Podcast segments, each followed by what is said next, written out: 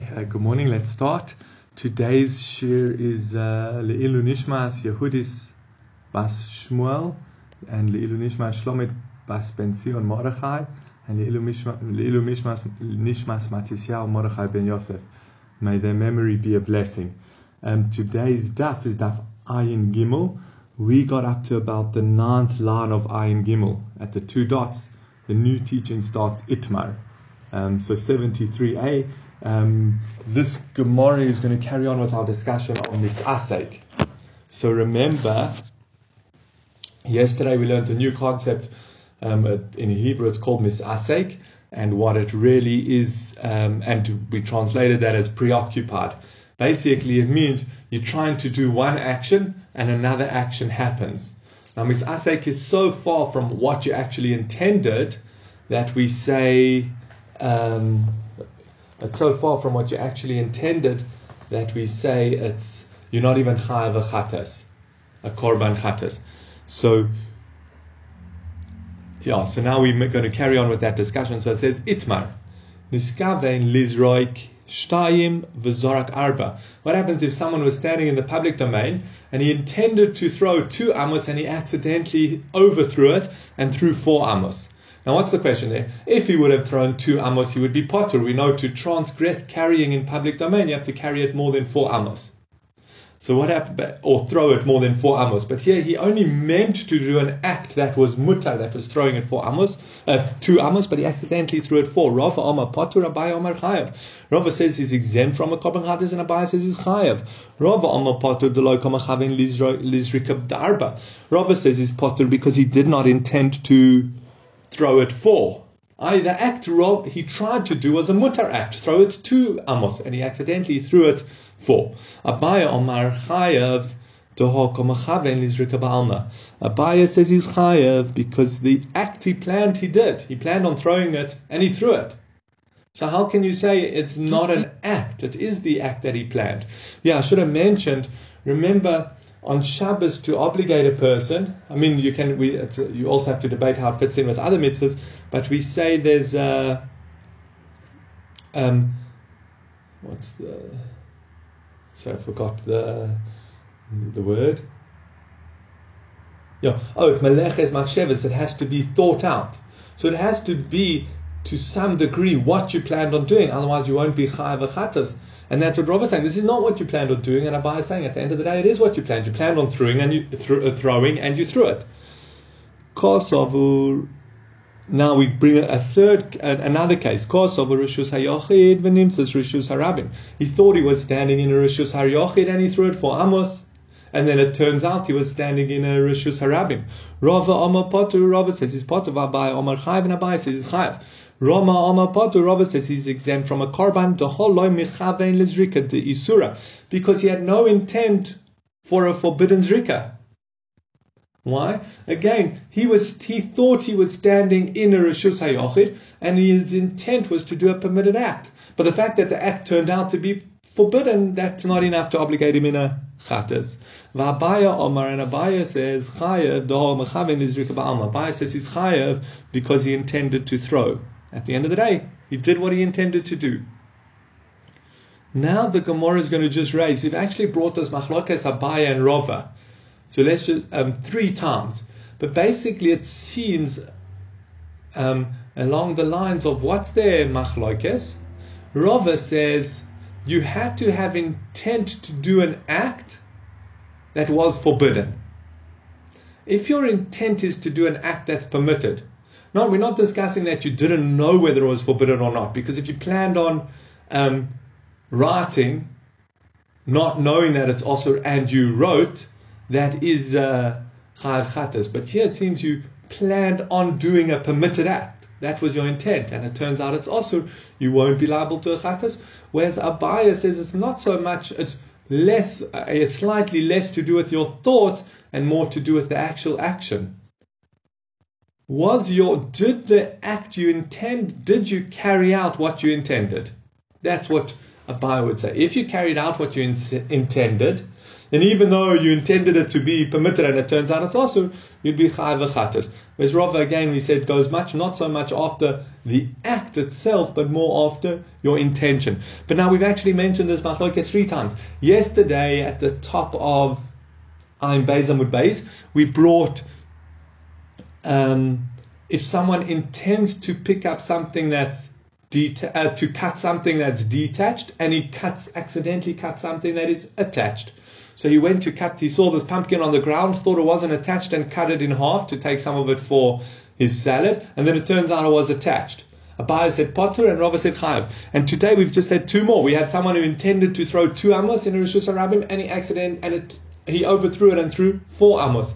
And then we brought a third scenario of where someone thought they were throwing in a Rishus HaYochid and it turns out they were actually throwing in a Rishus HaRabim.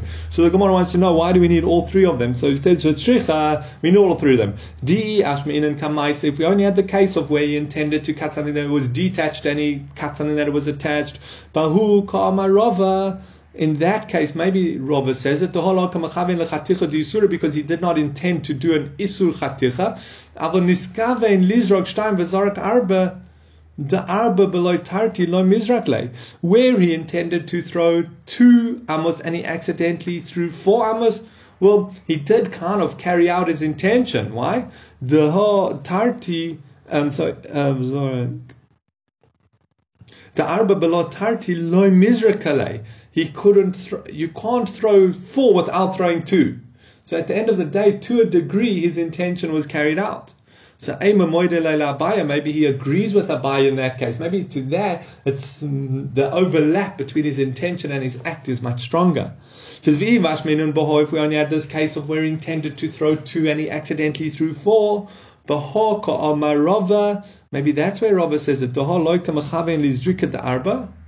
because he did not intend to throw four. But in Rishus Hayochid, he thought it was a Rishus Hayochid and it turns out to be a Rishus Harabim. He actually intended to throw four amos. So everything he did was according to his intention. He was standing here and he planned to throw the ball over there and he threw it and it went exactly where he planned on throwing it four amos away. Maybe there Rava would agree to Abaya that his act, granted he intended on doing permitted because he thought he was in Rishus Hayachid, but there his act is not. Uh, um, so, so therefore his act and his intent line up quite are very in line. So maybe Rava would agree with Abaya that he's chayav achatas. Um, therefore, uh, yeah, therefore we need all three of them. So again, we see that their machlokes is quite extreme to the degree that, again, Abaya says, even in a case where you planned on cutting something that was detached and you accidentally cut something that was attached, so you transgress koitzer, harvesting, that is, Abaya would say, your, your act, you intended to cut. So therefore, you've done your act of cutting, and therefore you'll be chayv v'chatas. Yeah, it was a mistake. That's why you're not going to be put to death for it, but it, you are chayv v'chatas. And Robert takes it to the other issue. He says even if you planned on throwing something for Amos, and you threw it for Amos, but you thought it was permitted because you were in Rishus HaYochid, since the act you intended was, uh, since the act you intended was a Isud Rabbanan, sorry, since the act you intended was not was permitted, you won't be chayav for the act. Um,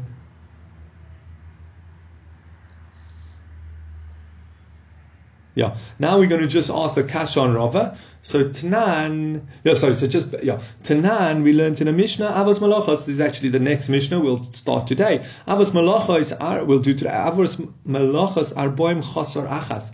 There are 40 malachas less one.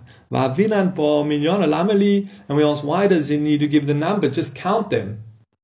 You don't have to be a genius to count that there are 39 malachas and say, oh, there are 40 less one. Why do we have to? Um, ואומר רבי יוחנן שאם אוסון כולה בהלם אחד חייב על כל אחת ואחת. And Rabbi Yochanan comes along and says it's because if you did all of them at once, you're liable to 30 chatos. I, that's the reason it adds in that extra word. That That's why it tells us how many to tell us that that's how many chatos you could be. Now we're going to ask, how do you ever get a guy who transgressed all 39 melachas by mistake? Says by the omer ki gavna chaya mishkachas lo diyoda disur de Shabbos v'yoda le isur melachas v'kota b'shiurin. According to Abaya, it's very easy. He knows it's Shabbos. And he knows that there's the different melachas. He just made a mistake in the shiurin. For example, he wanted to throw two and he threw four. He wanted to write one letter and he accidentally wrote two letters. All those cases, Abaya holds his chayva korban chatas. So he could know about all 39 malachas and accidentally transgress them, and he will be liable for. Uh, um, he will be liable for a korban chatas. But according to Rav, in that case, he's potter mishkachas lo bezoran Shabbos v'shkigos melacha. How do you ever get a case where he does it on purpose? He knows about Shabbos and he makes a mistake with the melachas. We've explained this a few times.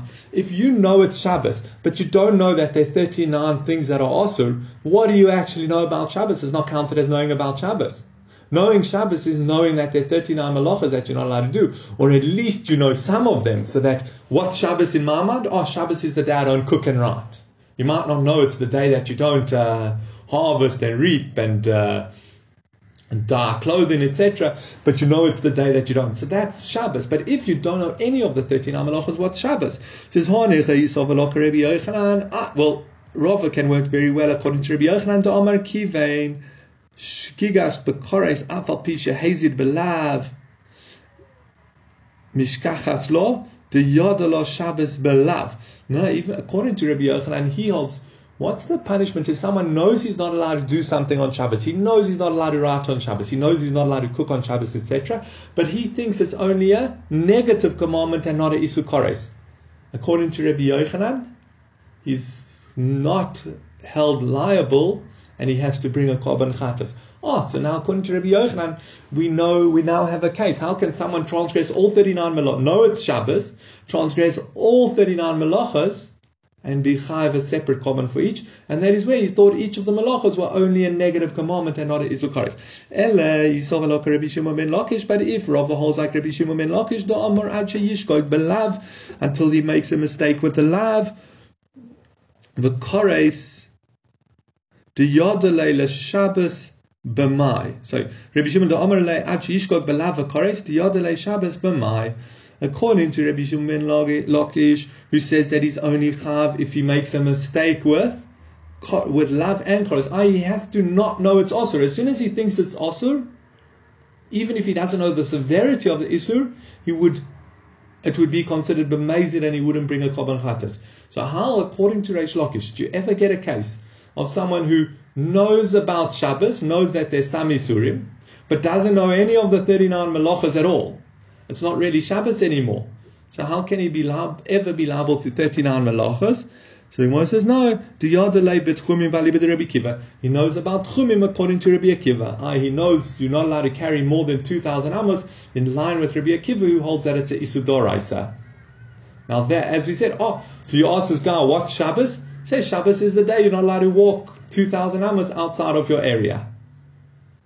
But so he knows about Shabbos, and Shabbos has a meaning to him, but he doesn't know any of the other 39 malachas, and therefore, if he does any of them, he will be potter. Okay, so just to clarify again, according to Abaya and according to Abaya, it's much more dependent on the act. Your intent and your act don't have to line up that much. Your as soon as you have intent to do an act and you do that act, if it turns out it was an Isud Doraisa, it'd be Kaiva Korban Chatas. If it was one of the Malachas, 39 Malachas. According to Rava, no. Misasek is only where your intent lines up quite strongly with the act to the degree as long as your intent was for a permitted act. Ah, you thought what you're doing was permitted. Or you thought you were doing it in a permitted way, and it turns out that it's also not sorry, not you thought you were doing was permitted. Your intent was for a permitted act, and turned out it's also. You would be chayiv. You would not be chayiv a korban chatas. You'd exempt because that is misasek. Okay, let's go on to the next mishnah. Um, this is uh, Okay, it's a very important Mishnah. This Mishnah lists the 39 Avos Malachos. So the Mishnah starts Avos Malachos, Arboim Chosar Achas. Are 39 Malachos. So one second. Um, well, are 40 Malachos less one, I 39. Now, um, the big question that Basil's been asking the last few days is why can't we just say there are 39 malachas? Why do we say 40 less one? So the Tosfos Yom Tov, I looked at it, he has a long discussion why it does that, but he basically comes out and says, Bamakos, we learn out from a posuk because it says Arbuim Yakenu, lash him 40 times, and we learn a special drosha that only 39 times. So it's so it says 40 less one to connect it to the posuk. It says once we mention 39 like that by saying 40 less one, what would be we say ah so to here so we say 40 less one. And that seems to be it would be the accepted pattern. Again not he's almost saying there's no real reason by Shabbos to say 40 less one but he because of uh, we do it by makos which there it has a good reason because it's to connect it to the pasuk. We also do it here. Um, interesting question I heard. What did we count last night? 40 less one Last night we counted 39 of them. Would you be Yotzer if you set it out as uh, tonight, Hayom, uh, what's it, tonight is 40 less one days of the Omer? And if I remember correctly, the Be'er Hatev, you can check me up on this, I think the Hatev says you might be Yotzer. Because you see that's a, it's an accepted way throughout the, the Talmud and the Torah to count 39 by saying 40 less one. I thought it was amazing that it worked out that last night was, uh, was not 39 for this uh, for this question. Okay, um, so now we're going to go into the Avos Malachos. Just interest. Another. Yeah, I'm not sure. I don't remember. I have to check the Be'er Hatev inside. I mean, it's specifically we find by this number, it's 40 less 1. I don't know if we find that by another number.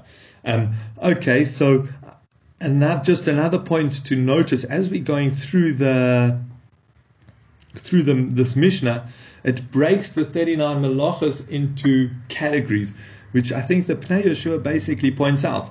The first category is to do with preparing bread. It starts with harvesting and it ends with baking. And then the second category is to do with clothes. It starts with shearing an animal and goes through up until weaving, um, tying, etc. And then the third category has to do with preparing hearts, which I guess is also partially preparing clothes or food. And then, sorry, I wanted to check something.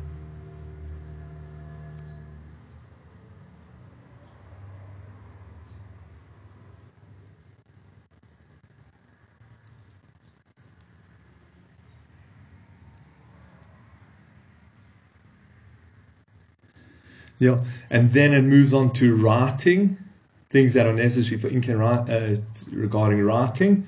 Maybe that's also the preparing of the heart because they used to write on parchment. So the, he points out it's going up in order of basic necessities. First, most basic necessities is food, a person needs to eat. The second is clothing, a person needs to clothe themselves.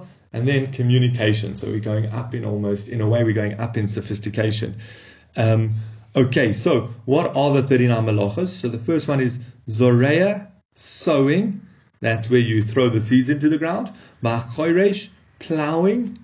That's loosening the earth. Ba'akoitzer, and harvesting. Um, yeah, just uh, just on those, just some. I'll just put in a few odd interesting points on some of them. Just we don't have time to analyze them all. There's many, many sporim, and they go into these in quite depth, and we'll go into more of it in the Gemara and over the rest of the Masechta. But sowing, they are so when you put a seed in the ground, actually it doesn't do anything for a while. It takes a few days for it to take root. So interesting enough, you do an act that is almost point um, doesn't achieve anything then. And would you be chayv? And what would be the halach if you put a seed in the ground to plant it and then took it out again?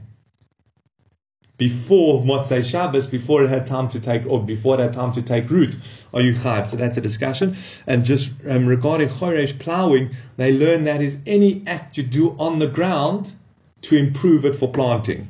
Keikoitz, as we said, is harvesting. Ma'amer is gathering. When you finished harvesting, you gather the re, the wheat or whatever, the grain into bundles and then into bigger bundles, etc. That's all ma'amer. Vahadash, threshing. Threshing is where you separate the kernel from the chaff. Vahazoire is winnowing. What they do is they take a fork and th- throw the threshed grain in the air, and the wind would blow the the the light chaff away, and the grain would basically fall back down into the pile. So that's how you separate. That's a it's part of sorting. And interesting enough, they point out with Zoire, Zoire is done through a grama. It's indirect. You just throw the grain and the, the chaff and the kernels up in the air, and the wind does the work for you. And still, we see by Zoira, you chayiv, even though it's not you actively doing the sorting, you're just throwing it up in the air. And then uh, the, the seventh malacha is boirer, selecting. There, generally, they would select out all the pebbles and dirt that got mixed in with the grain. Um, that's one of the most practical ones for preparing food and eating food on Shabbos is uh, when you can take, if you have a bowl of different foods or what you can take from the bowl and what you can't take from the bowl, etc. V'atoichein, grinding. V'hamaraket, that's sifting, very similar to boirer. V'halash, kneading. That's when you add two ingredients together to produce uh, one mass. I mean, the classic example would be dough. Um, and baking. Remember, as baking and bishul. Okay, that's the first set. That's eleven. That's all in the in producing bread. I should have mentioned before we entered into this. Remember, where do we know the 39 malachas from? So we've had a few droshes. The primary, primary reason is they somehow worked it out from the primary acts that were done in the Mishkan.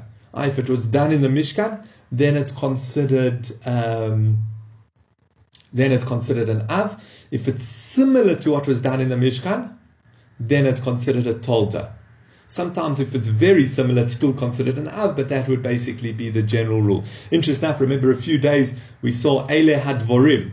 Dvorim is two, Hadvorim is three, and Eile is Gematria 36. So that's another source for 39, but the primary drosha is um, connecting it to the Mishkan. Now there's an interesting machlokes, um, Rashi and the Gaonim. I don't remember who said which way um, and which garnet is. but when we say these things that were done in the Mishkan, is it was only done in the preparation of the Mishkan, in the, basically the building of the Mishkan, or even in the general avoida. For example, where do we find um, baking or cooking in the building of the Mishkan? If you learn it's in the temple service, the building and the temple service as well, well, we find that in making menachos. Remember, they used to make wheat offerings, and those were baked, etc. So, okay, fine, that's one. But where do we find it if you learn like the opinion that it's only what's done in building of the Mishkan, which I think is Rashi? So there, interesting enough, all of these would not really do to bread. They didn't have to make bread in the Mishkan. But what did they do? They had to prepare dars. And dars you would have to plow, um, plow, plant, grow the ingredients, grind up the ingredients, cook the ingredients, etc. So that's where you find most of these, again, is in preparing da, not necessarily in preparing bread, but we connect it to preparing bread. Um, another interesting question that they asked on these is where did they ever plow, plant, etc. in the Midbar? Remember the 40 years when they built, when they were building the Mishkan, they were in the desert. There was no plowing or planting or harvesting. So some bring, no, it was what had already been done ahead of time. Somehow they knew to do that in Mitzrayim ahead of time for the Mishkan. Or there was a, it was a miracle that wherever they camped, there was uh, miracles were occurring to them all the time, and there was a miracle that they could do all this in, I guess, a few days or a few uh, in a very short period of time. They were able to do all um, plant and plow, and it would grow very quickly, etc. So that they did actually have these do these actions in preparation of the Mishkan. Okay, the next set, as we said, is for cloth. Um, so first one is agoizes is atzemer, shearing wool. Now, interesting enough, we connect that to many different types. Um, you're not allowed to uh, cut human hair, never mind, obviously, animals' hair, etc., things like that. Um, and then if you clean that wool, that's the 13th, 14th, manatzpo, um, combing it, that's uh, t- untangling it. Vahatsoivo, dyeing it, coloring it. Vahatvia, um, spinning it. That's when you take the many different threads and twist them together. Vaha mismach and mounting the warp. Just want to try something quickly um, because just it will make the next few a little bit easier.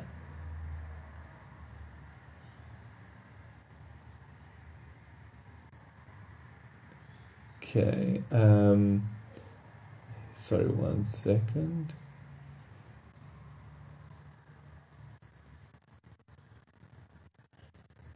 Um, let's just see if this works.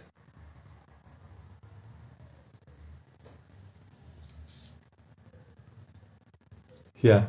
So this is basically what the loom looked like. If you look on the one end is the cloth roll on the far right of the screen. Can you see the screen I'm sharing? Yeah. So that's the that's that, that cloth roll. That's where the person would sit. Now they would tie strings across from the cloth or thread from the cloth roll to the warp beam. That's that's this one hamesach.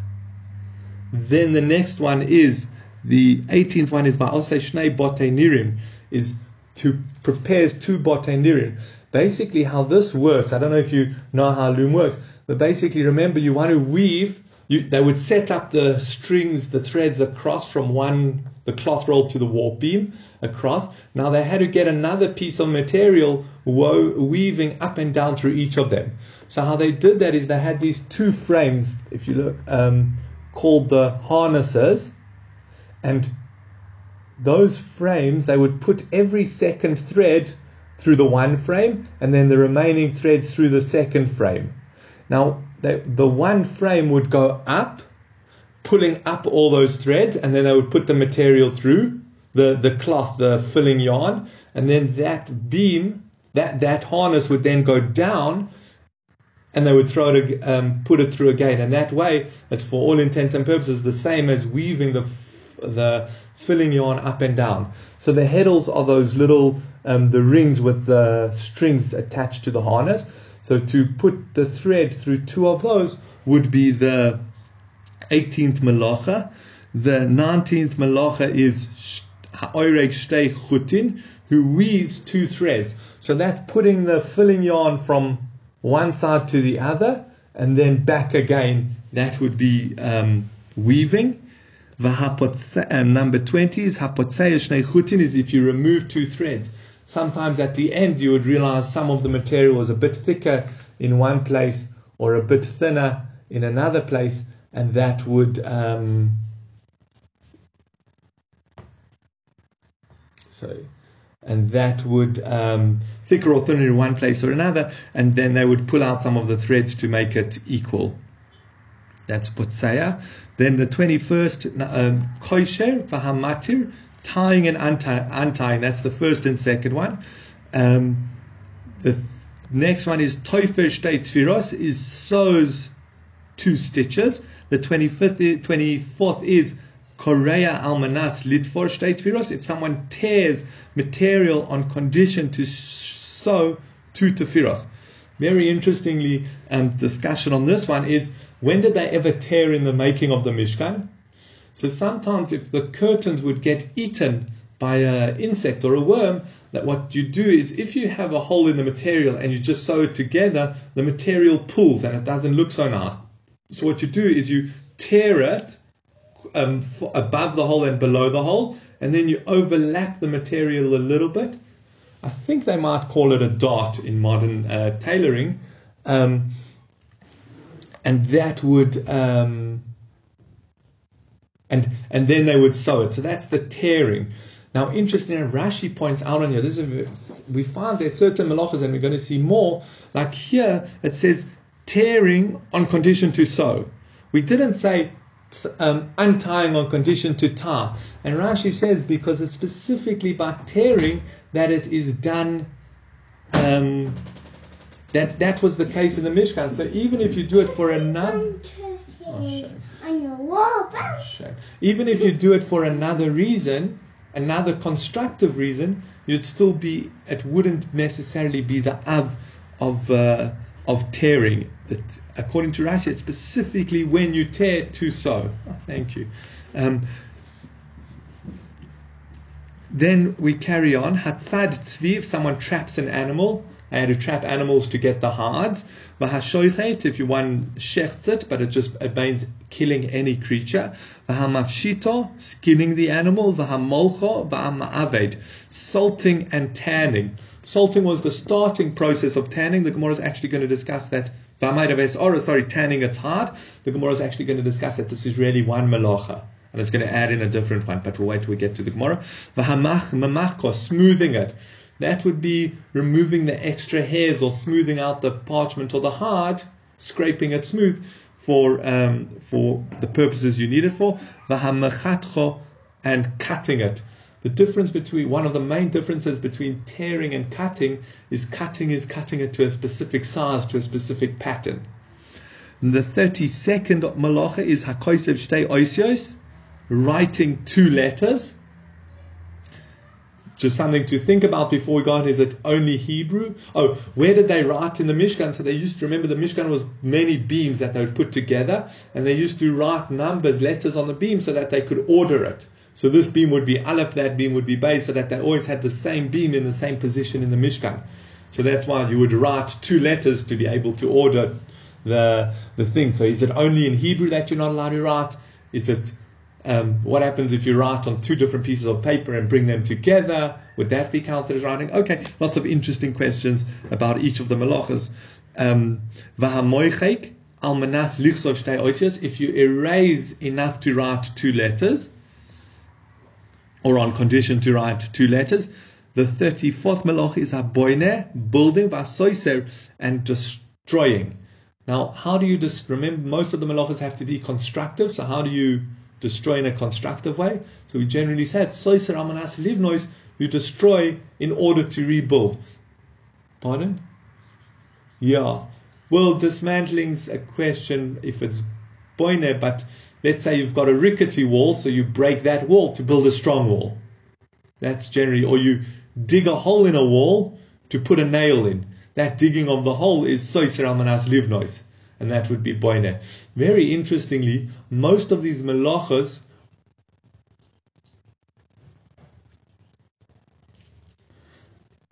um, so I'm not sure exactly two. I have to check that up. But each of the melachas have a minimum shiur. The ones to do with f- food, it's a grogeres, like you have to sift the grogeres of flour, you have to cook a grogeres to be chayav the korban chatavs or the isur dorais. You have to. All of the melachas have a minimum shiur.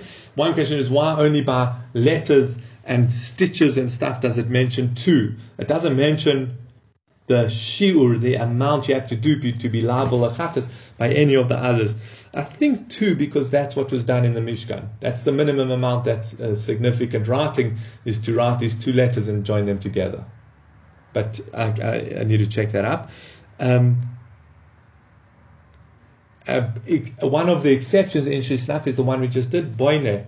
If you do any tiny improvement to your house, to a building, that's Boine. I'm also interesting, Boine is a fascinating one because it seems to include some that are very strange. For example, um, making cheese is considered boine.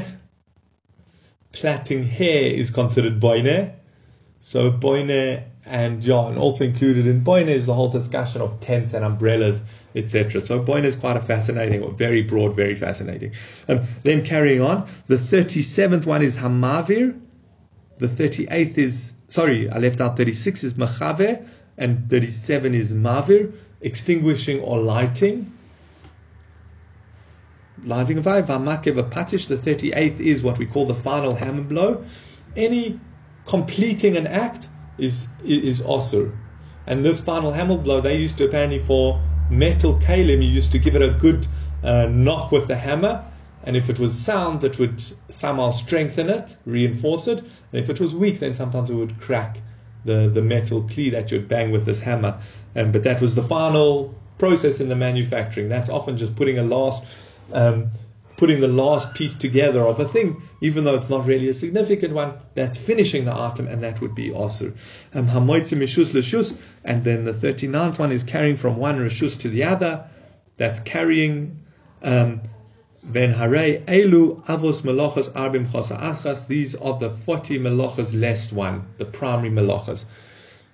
Okay, um, so the Gemara asks, Minyona Lameli, why does it tell me the number? We've actually seen this question a few times in this parak already, but the question is, if you just list the items, I can count. I know how to count and I'll get to 39. Why tell me there 39 melachas. So Amr Rabbi Yochanan Shem Asam Kulam Behelem to teach us that if you do all of them in one lapse of awareness, Al Kol Achas Va'achas, you're liable for each and every one independently.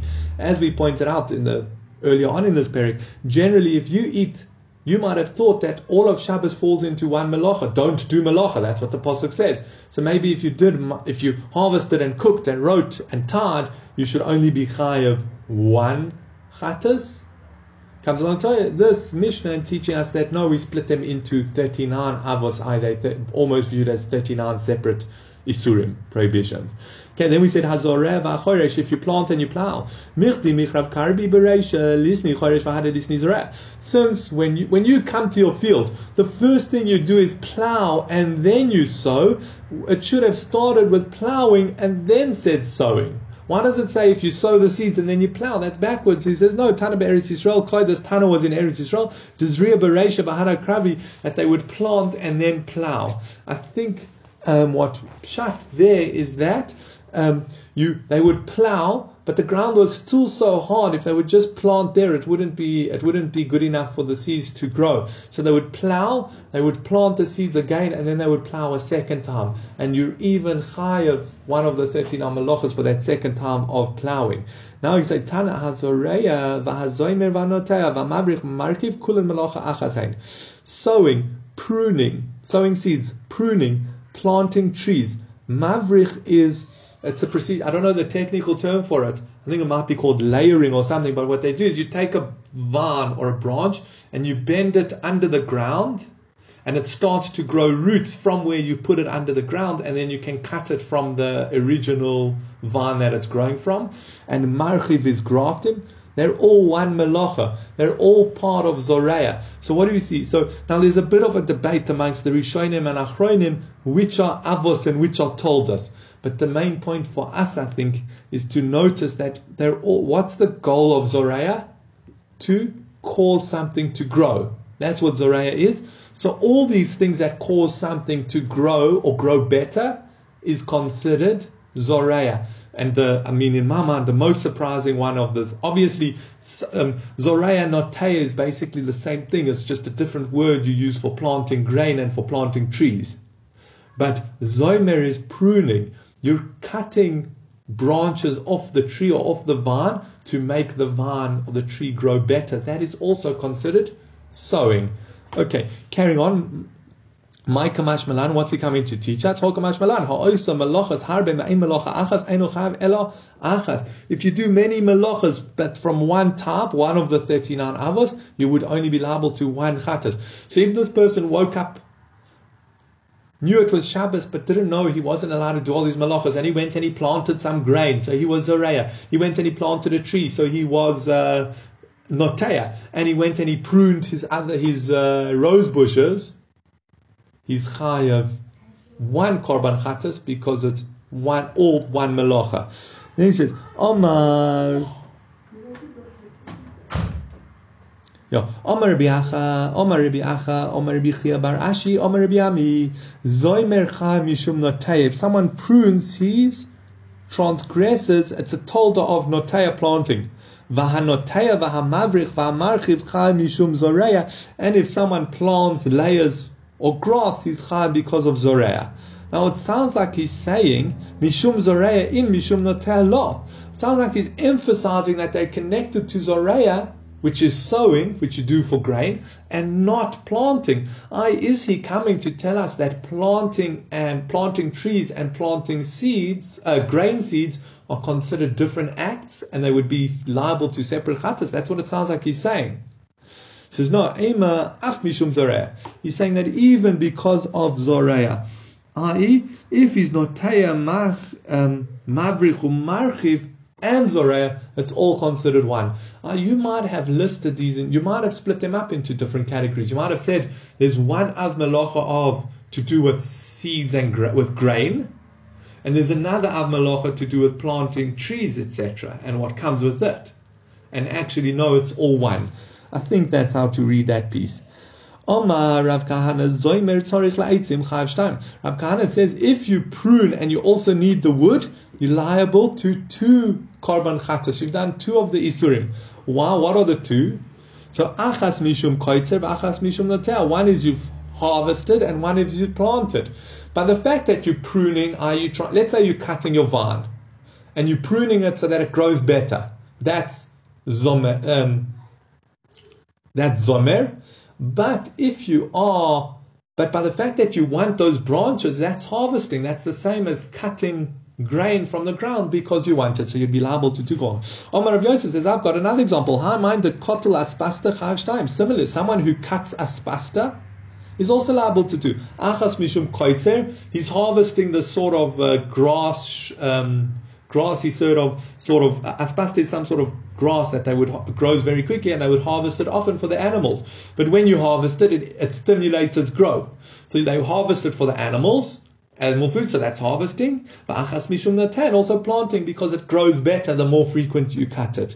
Then Omar Abaya, high man the kaniv silka, someone who cuts beets, chayiv shtayim. So too, someone who cuts off beet, off beets from the ground, he's liable to two mishum koitzer achas mishum koitzer achas mishum zoreya or notel. One because of harvesting and one because of zoreya. Again, when you cut the beets because you want them, that's harvesting, and when you cut the beets because you um, it increases their growth, it improves their growth. More can grow now. You've also done pruning. You've also done well zoreya. You've also done sowing. So just just to focus on this for one moment, we see how you can be doing the exact same act, but the motivation changes the melacha. I mean, and that's what I guess that's what we would call it meleches machsheves. It has to be a thought out act, and your intent actually makes a big difference. Um, where this is going to, yeah, um, just so let's just look at the first one. If you cutting wood from a tree because you want the wood to burn, make a fire, that's harvesting. If you're cutting branches off a bush or a tree so that it grows better, that's pruning. If the act is both, well, then you're actually doing two malachas in one and you'd be liable to two kovachatas. Um, important to notice where this intent gets more tricky, we're going to see a bit of it soon, but one is we know they I think they, they generally say they're far, but there are a few conditions to make it a meleches machsheves. Dover sha'enu miskaven. If you're doing one act, you plan on doing one thing, and another act will result. Or as we're going to see shortly, malacha shein shricha legufa, I'll describe it then. It says, um, tono kulan. If someone plows, digs, makes furrows, that's all the one type, one av melacha. Why? because you're improving the land for planting. And Omar of Sheishes, Hoysalo Gavshushis, what happens you have a, a little mound, Venotlo, and you remove it. So you have a little a mound of earth in your on the ground. It says Babayis Chamishum. If it's in the house, it's Boine. If you have a little uh, bulge in the ground and you sand it down, or their, I mean, their house were often earthen, so you just dig it away to make it smooth. That's boine. That's improving the house. Besode, if it's in the field, if you move this mound, remove this mound from the field, that's plowing because that's improving the ground for planting. V'omar Rava and uh, Rava said, not from yeah, Omar Rava Rava said, guma if you had a little hole, v'tamama and you filled it in, mishum Boine, if it's in the house and you filled up this little hole, that's building, that's improving the house. Besode, if it's because in a field, you've you've done plowing because now the ground is soft there and you can put a seed in. Rabbi Abba, says if you dig a hole on Shabbos and all you want is the sand, you're exempt. V'afilin Rabbi Yehuda da Omar Malacha Shein Shricha Legufa Chayav and even Rabbi Yehuda says you chayav for malacha shein gufa hani mili matake, and that's where it's constructive. Hi makalkel who, but here it's destructive, and therefore you not be. So let's just go malacha shein gufa. We've mentioned in the past Um, Rashi's explanation of Melacha Shein Shricha Leguf is what happens if you're not doing the Melacha because you want the Melacha done, but because you need something else done. One of the classic, one of the main cases this is discussed. Well, this is a good example, but let's another example is by a meis. If someone has a meis in their house and they want it out their house, so their reason to carry it into the public is not because they want to carry, they want the meis to move the meis from A to B. It's just because they don't want the meis in, in A. So it's a reaction that they're carrying. It's not what they want to be doing. It's just they don't want it here. So they have to get it over there. So they have to get it out of here. But the aim is not carrying. The process of carrying is that I want this item over there, and that's why I'm carrying it there, which is not. Um, and that's so to here. What generally digging a hole is you want the hole. You want to put something in the hole. You want to build a foundation in the hole. If it's a field, you want to plant in the hole. But here, you dig in a hole because you want the sand. So there, your hole's a reaction, a result, a byproduct. It's not what you actually want, and therefore it's a malacha shayna tzricha. Now, Rabbi Yehuda generally holds. Rabbi Shimon holds you exempt. It's a isud rabbanon malacha shayna tzricha legufa. Rabbi Yehuda holds you chayav for malacha shayna tzricha legufa. However, we're saying here when you dig a hole in your field, and obviously in your house, you're damaging it. No one wants just random holes in their garden. So it's makalkal, it's destructive, and therefore Rabbi Yehuda would agree in this case. Malacha she'ena tzricha which is makalkal, is potur. Um, yeah, Tosfos, one second. Tosfos have a different way of explaining malacha she'en tzricha legufa, and that is what was the intent that it was done for in the Mishkan. I in the Mishkan, when you dug a hole, it was to put something in it or and all the other malachas. When you carried in the Mishkan, it was to move the item from place A to place B. If you're doing that action, but with a different intent, a different motivation,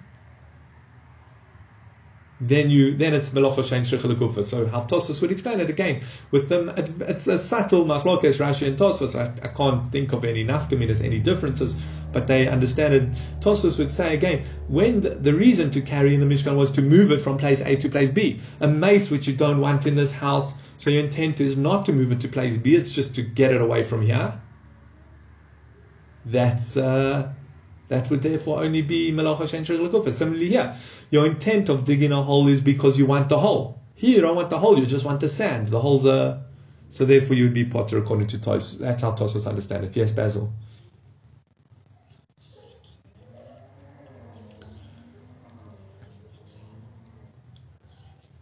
No, so okay. So I think koitzer has to be on something that's like growing from the ground. Interesting thing, yeah. Interesting. I didn't mention, I meant to actually mention it in the Mishnah, but another important consideration is some of the melachas only apply to things that grow from the ground. Some of the melachas specifically apply to things that don't grow from the ground. Um, just for example, shearing and koitzer are very similar, but the ones you shear animals, you take you cut off the hair of animals, and one is you harvest. Why are they not the same is a question in its own right. Um, why there's not like two different, why is it two separate malachas? Um, but some of them, like grinding, is grinding. A lot of those malachas in the first stage, they ask, is it only um, for those things? Or what about food? If you color cloth, that's dyeing. If you color food, is that also tzofaya? So there's big discussion about each of them. Do they apply to only things that grow or things that specifically do not grow or you know so something yeah that's another thing that we have to when the paskening when working out the 30 malachas la you have to uh, work out. Okay carrying on for that's harvesting. Tana we learned in a brisa hakoitzer v'haboitzer v'hagoidei v'hamasik v'oira kulan malacha achasein koitzer we said is harvesting. Basically all these words are different terms that they had for harvesting different types of food. So, for example, boitzer is the language for picking, harvesting grapes, picking grapes. Goider is for dates. Masik is for olives, and oire is for figs. Um, I think they were an agricultural society, so they these meant a lot more to them. So they had different words. I don't think we necessarily we have like harvesting and picking. I don't know if we necessarily have uh, many more. Maybe farmers do, but many more words for these different the difference between picking an olive and picking a fig. um, they have different words for, but they're all Molocha Achas. And Omar Apapa, high mind, the Shoda Pisa Lidikla, Va'asa Tamri Chayiv Shtayim. If someone threw earth at a palm tree and some, and some of the dates got cut off by that earth, he's liable to two. Achas Mishum Toilesh, one because of picking, Va'achas Mishum Mafarik, and one is extracting. Okay, the picking is easy. He picked the, when he throws this the stone or this piece of this clod of earth at the tree to get the and the date comes off, well that's picking. And mafarek, what's mafarek? So that's dash. Dash is when you remove the kernel from its chaff, its husk. So so to hear how the dates grow in a cluster, pulling one date out of the cluster is mafarek, it's separating the date from the cluster. So that's why you're liable to two. Rav Ashi Omar ein derech klisha bakach ein derech prika bakach. Rav Ashi says you would not be chayev because it's not the normal way to do it. Again, and that's another one of the principles for it to be considered a melechet machshev is that you would be chayev a korban chatas. It has to be a normal way to do it. If you do it in an irregular way, like here, whoever picks dates by throwing stones at the tree, whoever separates clusters from uh, dates from their clusters by throwing stones at them, is that's not a usual way of doing it, and therefore it would only be it would be potter, not chayiv achatas, which would only be isud rabbanon. I mean, interesting enough, that one of the just to go back to the Mishnah, writing, one of the few they bring writing with your left hand is a shinoi. Doing other things with your left hand is not necessarily a shinoi. Switching on and off a light with the left hand is not really a shinoi, not not necessarily a shinoi, but something that would take more fine work and more skill if you do it with your left hand instead of your right hand that could be a shinui.